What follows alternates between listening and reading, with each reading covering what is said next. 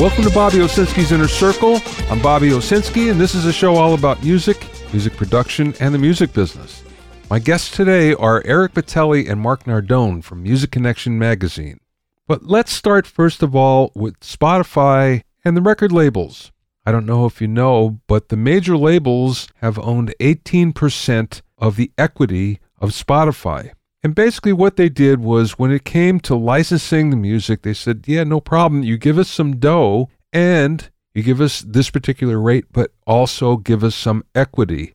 And then you can have the licenses. So they drove a hard bargain, but in fact, then received a whole lot of equity, which now they're selling.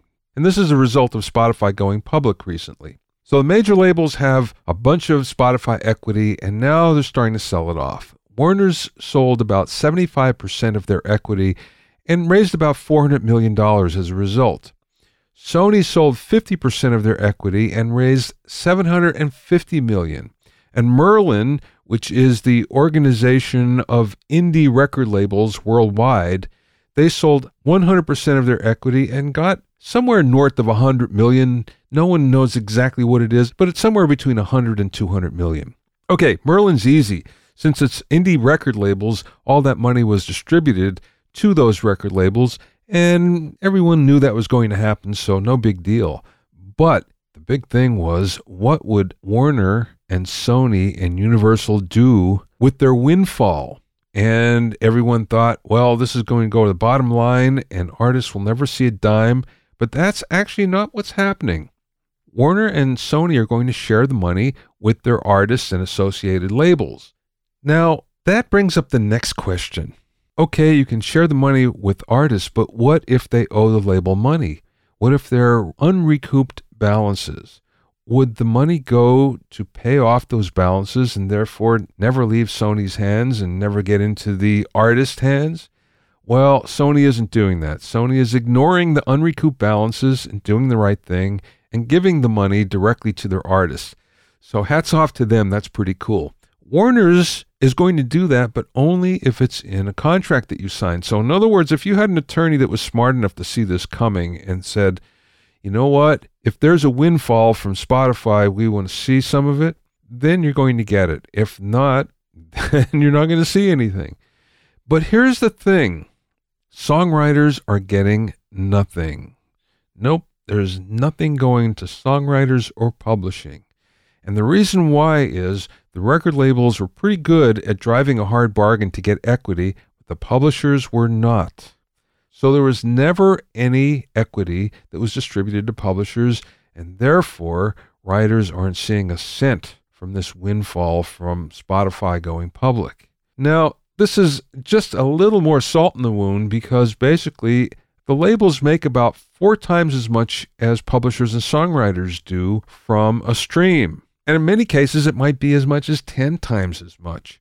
So songwriters aren't making all that much money from streaming to begin with. And now they're making even less because of this windfall coming from Spotify. That being said, the major labels are doing the right thing. They're doing something that no one ever expected, and they're sharing it with their artists. So, again, it's a good thing if you're an artist signed to a major label because, for once, they're actually looking out for you.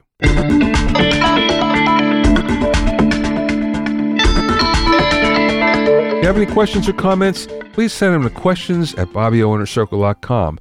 Check out my Hitmakers Club for access to the Private Mixers Facebook group, monthly deconstructed hits, mixing workshop, and Q&A webinars. For a short time, access to my core training module bonus. Go to hitmakersclub.com to learn more. Now, modern music is a very interesting hybrid of loops and live. So, in other words, where once upon a time you had a live rhythm section that kind of built the basis of the song, now that's mostly derived from a loop or a number of loops.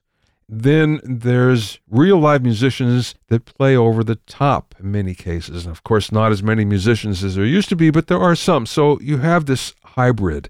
And that's kind of what modern pop music is. But not only modern pop music, it's actually going to other genres as well, and even jazz and classical. You're starting to see this starting to happen. So, where did looping actually come from? you'll be surprised. Now, if you know anything about music history, you'll probably think, well, it probably came from like Bill Laswell and Adrian Sherwood and the people in the beginning there in the 80s and late 90s. Those were the ones that were actually responsible for the beginning of the looping generation that we have. Well, you might be surprised, though, that this actually started in 1972 with Robert Fripp.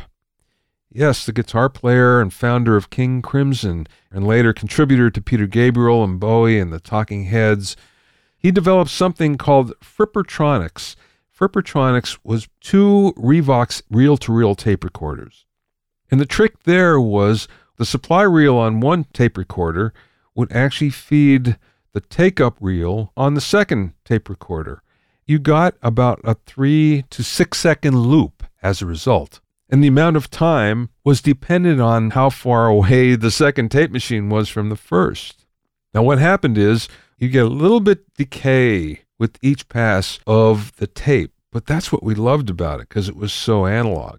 What started to happen then is Fripp and Brian Eno used this technique on a number of ambient albums and actually started that whole trend, that whole musical genre of ambient and it came from Frippertronics, these two reel to reel tape machines. And of course, there are a number of hardware devices that will do that now without having to lug two big tape machines around. You have the Boss RC3 and the RC30, the Lexicon Jamman that was out for a while, and also a really great plugin called the Electronics XL. And this is actually a free plugin, but it will give you up to 80 seconds of looping on it. So it's very, very cool. But as you've seen from people like Ed Sheeran, who does this so well when he plays live, loops are here to stay. Loops are the sound that we're used to listening to on most modern music. But it all started way back when in 1972 with Robert Fripp. Music Connection magazine has been a Bible for musicians, songwriters, artists, engineers, producers, and music execs since its first issue in 1977.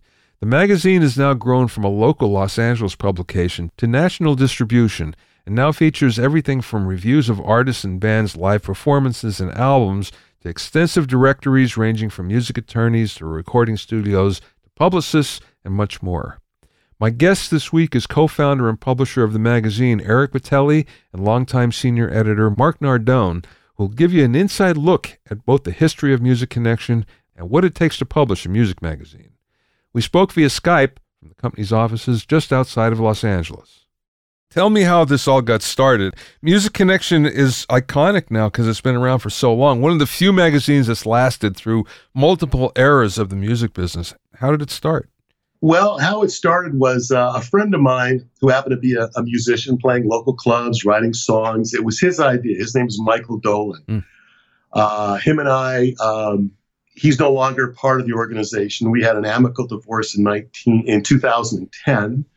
But back then, um, I was uh, actually working in the studios. I was a studio projectionist, an IATSE projectionist, and um, never was a musician other than playing a little guitar in high school. But uh, I had taken a leave of absence from my job because I just wasn't happy with what I was doing. I was in my 20s. And uh, I said, just I'm just going to chill for a while. So he gives me a call. And he says, I've got this idea for a magazine, a music magazine. And I said, okay. He goes, what are you doing in your life? I go, I'm doing nothing. And I said, I'm kind of looking for something to do. And uh, at the time, there was, uh, which I'm sure you remember, a publication called The Recycler. Sure. And all the musicians at that time put their ads in The Recycler, either to sell their instruments or to find players. And it was his idea to come up with a, a, publication that could cater to these LA local musicians that not only would uh, a place where they can buy and sell instruments, where they could find each other, but also offer them jobs. Because at the time there was a publication for actors called Drama-Logue, which is no longer around. It got absorbed by a, a publication called Backstage, which was the New York version. And uh, what we wanted to do was do a a musician version of Drama-Logue. Drama-Logue had casting notices, so we came up with an idea of having a gig guide where musicians could find jobs. and we had a songwriting column and uh, a music theory column, and it was just a little 16 page book. Uh, one of Michael's friends was in the printing business, Van Nuys, called Scott Printing. Goes, well, I got a friend who's a printer. I went to high school. Let's go talk to him how to put this thing together. I went, okay. So it all happened within about a 60 day period. And uh, he, Michael basically came up with the content, and I went out to music stores. I went to the post office, got a permit. I mean, neither one of us had any experience in publishing, zero. And uh, got a little office on Hollywood and Cahuenga, a Security Pacific Bank building there. Uh, rent was $185 a month and open shop. And the first issue uh, came out November 10th of 1977. I took it around to all the newsstands and the music stores like Nadine's, all the folks that were around back then. And everybody was receptive. And that's how it began. And here we are 40 years later. Pretty amazing, actually. Again, for anything to last for that length of time and still be prosperous, that's pretty amazing. So, congratulations on that. But let's talk about the differences in the business because you've seen both the publishing business change and the music business change multiple times since then. Radically. That being said, how did you roll with it? How did you figure out how to roll with it when you saw it happening? Because many businesses don't, obviously. Well, I think Michael and I both were kept track of the trends. Uh, you know, we were always in touch with the the readership and the advertisers. And the advertise the readership really was our advertisers. So it's a very close connection between the people that advertise. And back then it was mostly, you know, local recording studios, rehearsal studios, uh, vocal teachers, and the like. Uh, and we just try to stay on top of it all. The first five years, we didn't have people on our cover. We, we, we had a, the first several years, the magazine kind of looked like the old Hollywood Reporter where there was print on the cover with a little banner ad on the bottom. And uh, our first four color cover, the reason we went, by the way, we were always a two color publication. Back then, color was very expensive. Uh, but our first four color cover was because Fender Guitar bought six back cover ads, and that helped us finance going four color. And our first cover was Jeff Skunk Baxter back in uh, April of 83 and uh, we that's where we began using color. But getting back to your point, uh, we just kept track of trends and and we wanted to be on top of it. More than anything, what we wanted to do was provide information to musicians. Turn off my cell phone, uh, and uh, so that's kind of how you know I would just say you know both of us were just very diligent on staying top of, on, on top of trends and just being timely and providing information as best we could to the music community that being said, there's always been a format to the magazine. It's pretty much stayed the same in terms of there's education, there's lots of ads, and you still have plenty of ads. There's a nice classified section, and there's the directories. And I always thought the directories really set you apart because that was something that was really useful for everybody besides what else you were doing. Oh, reviews as well. You always had the reviews. Right. Well, at that time, there wasn't any any publication that I'm aware of that was reviewing unsigned artists and bands. Yeah, and that was the opportunity that we gave to uh, the local community because back then we were pretty much just local. We were L.A. County, New Orange County, and we wanted to uh, you know give coverage because, like I said, Michael being the musician, that's where he came from as being an unsigned artist, and he thought it'd be a great idea to you know give coverage to, to the bands. And then the directory idea was just, well, let's let's provide lists of you know managers, agents, uh, music attorneys, rehearsal studios. At that time, there was there was no internet. Uh, it was really tough to, to you had to go to like yellow pages, literally, yeah, find out a rehearsal studio. So we did that, and um, you know that's so much more than what the recycler was offering because the recycler was still just classifieds. Uh, so it was like an extension of you know giving the local musician, singer, songwriter uh, a place to, uh, to, to to join, to join up and and and network and find uh, information for their career. Now, as a local magazine, predominantly local magazine, What was that like in terms of competition with the national magazines? Was there a competition or, or was it just something that was kind of like taken for granted? You guys do this, we do that. Or how does that work? Well, back then you did have magazines like Mix Magazine was around, Guitar Player was very big in its field, Keyboard Player, those kind of magazines, but we never really competed with them. There was another publication that started in the Bay Area, and you may recall it, called BAM. Oh, yeah. BAM, that we had a little bit of competition for the advertising, but they were more San Francisco based. And I'm not and maybe a little bit more fan based than we were, because we were really hardcore musician, singer, songwriter, engineer, producer, record company people. You know, we we really wanted to provide the the connection, so to speak, between the person on the street and the person at the labels or the elite, so to speak. Yeah. Who is your reader? Who's your typical reader? Our typical reader ranges from being a, a, a, a struggling singer songwriter up into the, the highest echelon of people in the music business. Uh, it, it, goes all the way across. And we, uh, as well as managers, agents, uh, record company executives, producers, engineers, primarily musicians, singer, songwriter would be the, the largest share of the audience. Both struggling and very, very successful. In, uh, without bragging, it's Brian Wilson's favorite publication. That's what I've been. That's cool. it's kind of a nice comment. I'm such a Brian Wilson junkie. I mean, yeah, yeah, yeah. The start of our era. so, what's the secret sauce of the magazine? If you had to pick a section, what is the most important one? I don't believe there's the most important section. I think it's tailored to to the reader. I mean, some people just love the reviews. Uh, others like Barry Rudolph's column, the new toys, the, the, the, the gear stuff. Some people just love the cover stories and the you know, way we cover them because you know when we do a cover story, it's more for the um, you know more towards someone geared towards someone in the business, not so much like a fan we the, the questions that the writer usually asks are more related to being a performer or a songwriter than you know what kind of car you drive or something that People Magazine might do or Entertainment Weekly. You know, it's it's very industry trade oriented. You know, I'm different the way I look at it. My favorite piece of the magazine is actually the adverts. Surprisingly enough, and the reason why is there are a lot of manufacturers, for instance, or national entities.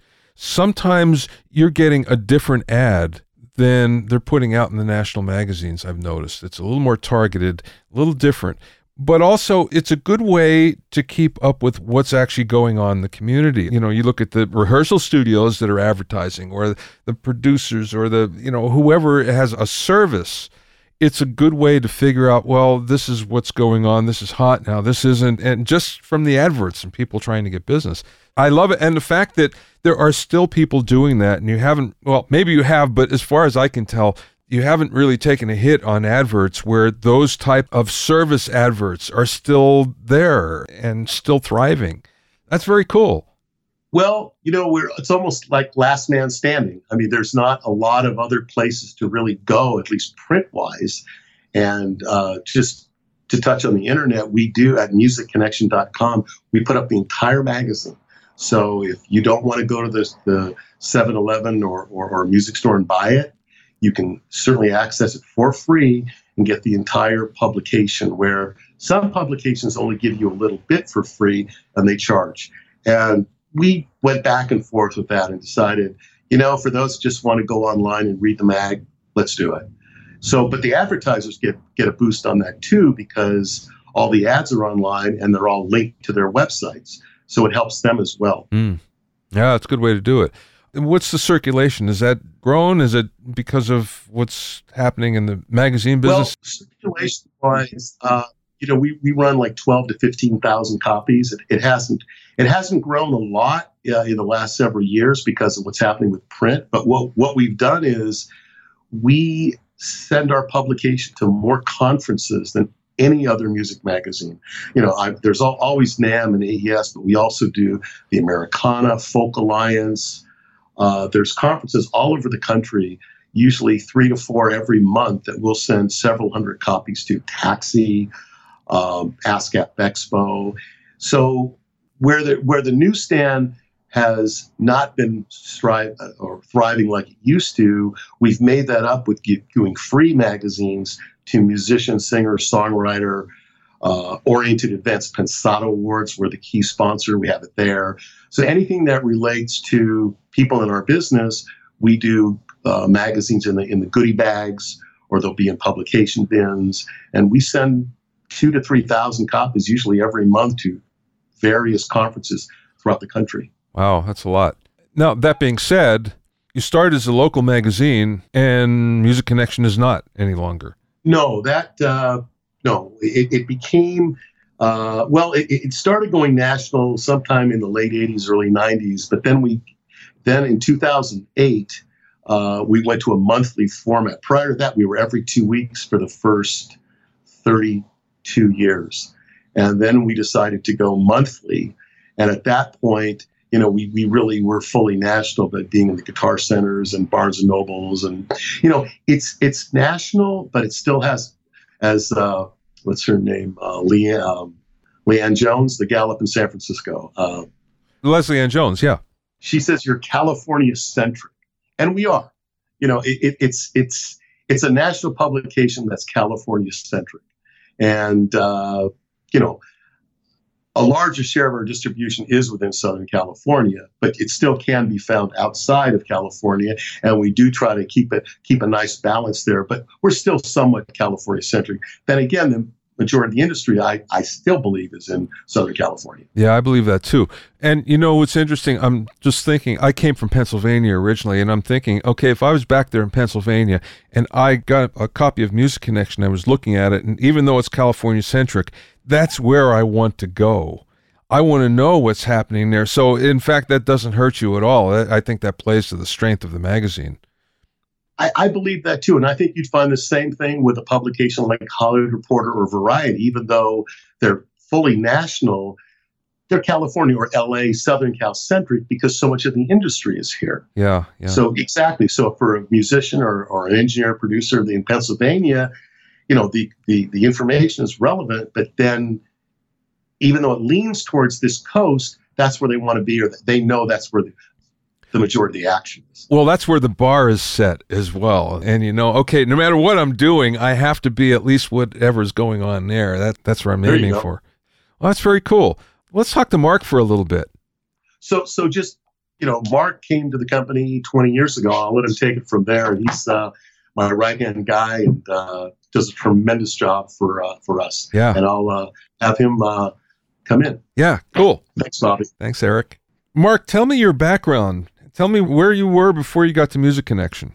I was doing uh, freelance writing uh, mainly for record labels. Uh, Warner Brothers was one of my accounts. I worked for Rick Rubin's American Recordings label uh, for a couple of years. Heidi Robinson was my boss, and we had a great time doing a newsletter for them and people tended to like that so i got more gigs through that and it kind of fanned out to different other labels you know capitol and and and uh, smaller indie labels and i wrote articles for you know uh, alternative rock magazines and so forth but my initial uh, dream was was the film business i was a usc film major you know so i was a screenwriter and i had my deals going trying to get movies made and i had a couple tv things done but didn't get the big um, the big movie deal. So I started looking for a way to just, you know, really make a, a day-to-day living. And uh, the music thing was always one of my my passions. I had been in bands, in a couple of bands in Hollywood actually that we played clubs. So I know I know what it's like to be a working,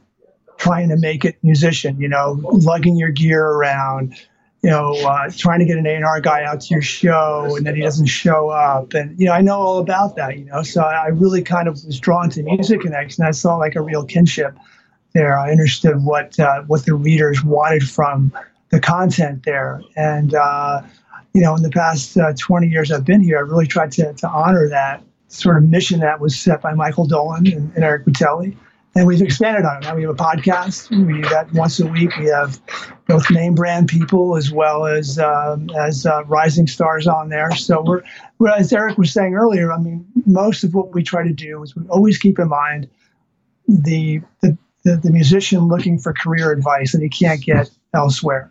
So if you see a cover story on ODESZA, this you know EDM duo, and it's not really your thing, well, we we have questions we ask and every artist that's going to apply to every artist. So they'll have struggles they're going through that will apply to a hip hop artist or to a rock artist. You know, so we're always uh, mindful of the fact that people are starving for information and how to guide their career when they don't have a manager, or when they have a manager but they're not sure if it's the right person yet. And so we're always talking to industry experts. We have, you know, roundtable interviews with, you know, audio engineers like yourself and, and experts who've, who've written books about the, these subjects and really kind of have a lot of insight to offer. So we're always looking for, for, for, for, for a way to pass that along to our readers. When you started at Music Connection, did you start as a writer first? Uh, no, I'd never written for the magazine. Uh, it was basically just uh, an LA Times ad, and they were looking for an associate editor. And uh, I jumped at that. Michael Dolan liked me, hired me, gave me the job. And uh, a few months later, the senior editor left. So there I was. You know, I was now the senior editor of. I'd never managed a writing staff before. I, I mean, it was I was up to my eyeballs and management, uh, you know, 101, you know, and uh, but you know, got through that. And back in those days, we had a, you know, you needed a bigger staff to pull this off. So we had like, you know, 20 people sometimes in our office writers, freelance writers coming through the windows, you know, trying to get 30 minutes of my time. And now it's much more uh, sane around here. There's fewer people. It's quieter. It's, it's, you know, you can do a lot of stuff like we're doing right now, you know, and uh, so it's, it's, uh, we managed to, to put out a lot of product with not an army of people. You know, we have our freelancers out there, great columnists like Dan Kimpel and Bernard Baur, and they, they they're so adept at what they do. They both teach at MI, Musicians Institute in Hollywood. Um, so these are people that really know the business, have, have been you know into it for for years, and really are always uh, uh, trying to convey the latest essential information that young musicians especially need to, to know. But also, as Eric was saying, you know, more established people read this magazine as well, and they dig it, you know, for for for, for what they can get out of it. You, you yourself, I heard you, you like the advertising. You know, sort of uh, entertained by the different ads that we have, which is true. These are not ads you see in your typical publication. You have a very low key presence as compared to other magazine editors. Oh, really? Uh, well, I think so because I don't see you at a lot of industry gatherings. And I see Eric a lot, but I don't necessarily see you. And there are other magazine editors that I'll see just seem to have a higher profile than you. Is that intentional? Is that just something, just the way it goes, or? I think, uh, in a way, I mean, Eric tends to go to a lot of the tech-oriented uh, confabs, which is not really my thing. You know, so he'll go to different NAMM-oriented things, or he'll go to something that uh, more about, you know, uh, Roland's new keyboard product or something. That's not something that it's going to draw me necessarily. I'll go out and I'll see bands. I'll go out and I'll see, you know, A&R people when I'm out in the world there. But uh, I tend to not go to uh, the manufacturing industry angle, you know, aspect of the business. I'm, I'm more about the uh, performers and, uh, you know, I will sometimes, you know, go to a BMI event, an ASCAP event, a SESAC event, if it's about really what we do. Uh, what I do day to day, which is try to find new information that's going to help our readers, uh, you know, advance their career. Well, let's talk about that for a second. So, a lot of people know the term editor, but they don't really know exactly what that means. What's your day to day gig? Day to day, you know, it's like up to your eyeballs and email right away. I got, got about 350 to 400 emails a day, which I have to, you know, weed through. Um, phone thing has gone way down, thankfully. But uh, because of that, you don't really get to know uh, your, your your contacts as well. I mean, you don't you can't identify that voice. They don't invite you out to dinner as much as they used to, that kind of thing. So you don't really have a lot of personal connection to people, but you're basically, you know, trying to find the best information for the next or the next two or three issues. You know, so a lot of it is, you know, we do the obviously we have a print magazine, we have a podcast, we have a daily website, which every day we have new information on that homepage, and uh, we give away gear every week. Every Friday we give away a free piece of gear that's anywhere from what is it, three hundred to a thousand dollars worth of gear, you know, amps, guitars, sound panels, you name it. So we have a lot of things going on here day to day that have to be addressed. And uh, I also work with folks like yourself, experts who want to contribute an article now and then. And so we groom your articles, make sure they're, they're right for the mag, find out which part of your new book is, is has got a nugget in there that, that's perfect for an upcoming issue. And so I'm always working about three issues ahead. You know, makes my year go by pretty quick. I bet. Wow. Okay, so three issues ahead. And now I know everybody has an editorial calendar, but I also know that, that they're flexible and they move as they have to. So when you're three issues ahead, does that mean that you're conceptualizing like the third issue ahead, or are you actually getting writers and getting everything in place for that? Yeah, basically, you know, every year advertisers saying, "What's your schedule? We need your schedule. What what issues are you going to be publishing this year?" So we really pretty much in the, uh, say fall of this year, October, we'll formulate next year's 2019's editorial calendar, and that has all you know each of the 12 issues outline what the what the basic directory is going to be that we're going to publish. And the directory usually uh, signals what the feature topic is going to be, whether it's you know, managers and agents or film and TV, music supervisors, that sort of thing. Uh, and so that usually means I'll be looking, for example, for, for film and TV supervisor, we'll be looking for a, a feature that's going to mirror that. Uh, maybe it might be a, a, a roundtable of, of supervisors who work on TV shows or movies, or this year we might do a gaming uh, feature you know, uh, strictly composers who, who compose for video games. That's what that usually takes, you know, a while to compile those sources. You need to do the interviews and transcribe them, and you know, writers really, generally need about two months to really do a good job on an article like that. So uh, that's why I say three months because it gives you a little bit of a, of a pad, you know, to, if something goes wrong, if somebody bails out, if your writer gets hit by a bus, you always have a little bit of time to uh, go to plan B. But we have a very, you know, in in in print uh, schedule of what issues we're going to be doing from month to month, and it usually doesn't doesn't change during that that that year, and we usually stick to that very closely. How difficult is it to get the directories together? Usually, when we're doing a, a new directory that we haven't done before, that's a lot of R and D on that, a lot of combing, beating the bushes, you know, trying to find you know good good uh, sources there. Uh, but generally speaking, it's, it's a matter of you know, just continually refreshing what we've done the previous couple of years and weeding out the deadwood and also finding new new uh, new uh, sources. I mean, Eric, I think Eric, you found like how many new recording studios this past year? 60. 60 new recording studios, which we added to our recording studio directory. So that doesn't happen all the time, but it, but it happens, you know. Yeah. And uh, as we've gone from being a LA and California centric magazine uh, to being more national. We have more of a national readership, and people are, are looking to us for that sort of information. I mean, we do. We have people from. We did a demo critique from a, a band from Dubai last year. You know, kids are just you know finding us online, and they see that there's a place that will will review unsigned artists' music. You know, and give you really good uh, going over, you know, really getting into your material and giving you some feedback. And this is what people want. They want they don't want to be ignored. There's so much music being made nowadays uh, that to, to, to, to, be noticed at all is, is something uh, pretty special. So we try to uh, to notice as many people as we can. We do live reviews uh, of, of, people's uh, performances, and then we also do the recorded music as well. And all this stuff is accessed on our website. Just go to the review section and you can formally sign up. It's always free, and we randomly pick uh, a bunch of artists per per month to to to focus on. Mm-hmm. You know, so uh, uh, I invite everybody to do that. It's it's it's free and easy. That's very cool.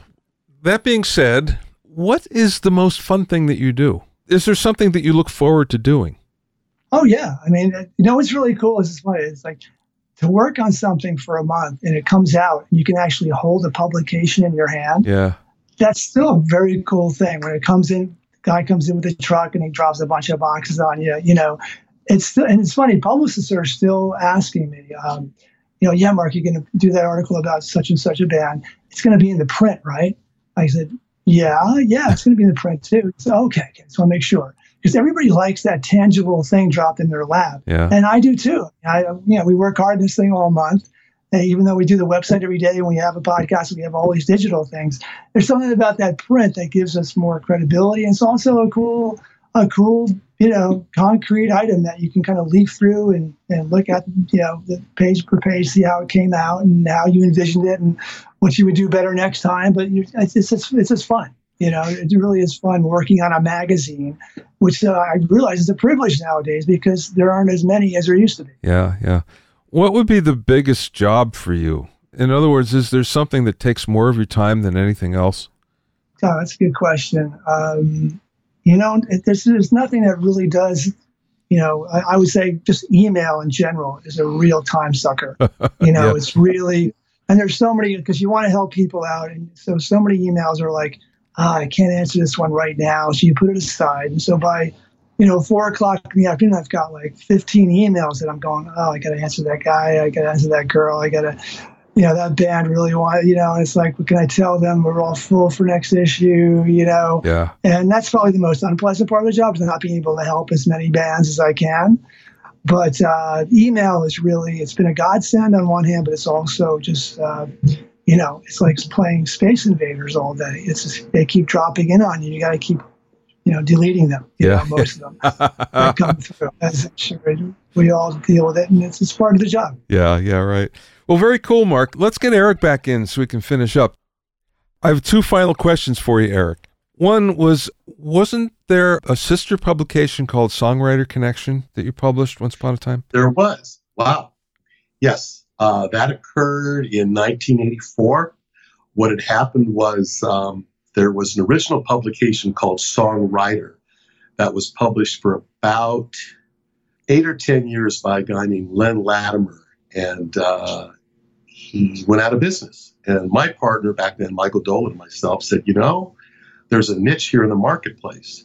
Let's start a songwriter, a, a publication just for songwriters, just like the original Songwriter magazine was.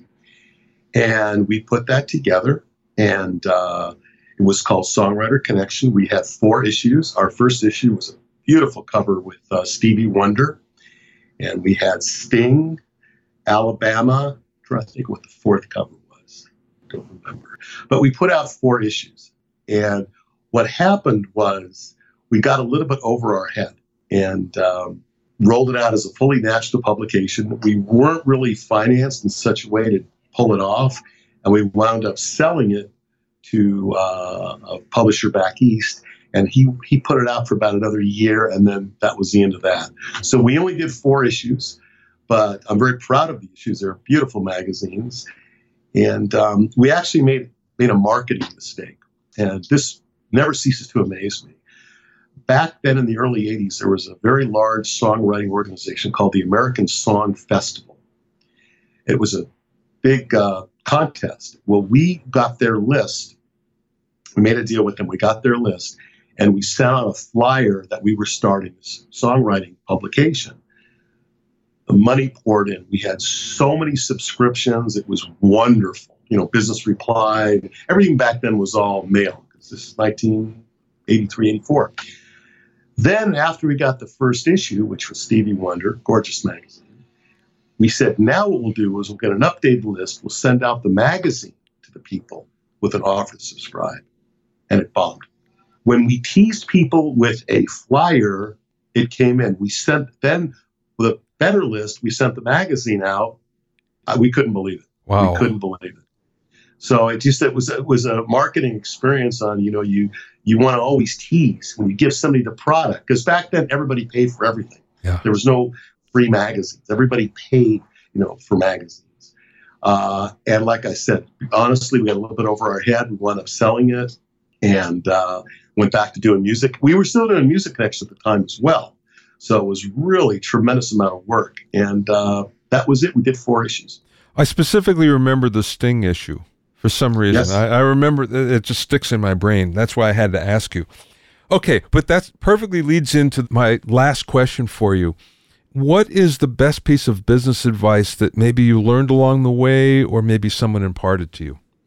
Wow, that's a good question. I think more than anything is to to not only obviously be focused, but but but stay the course with whatever you're doing.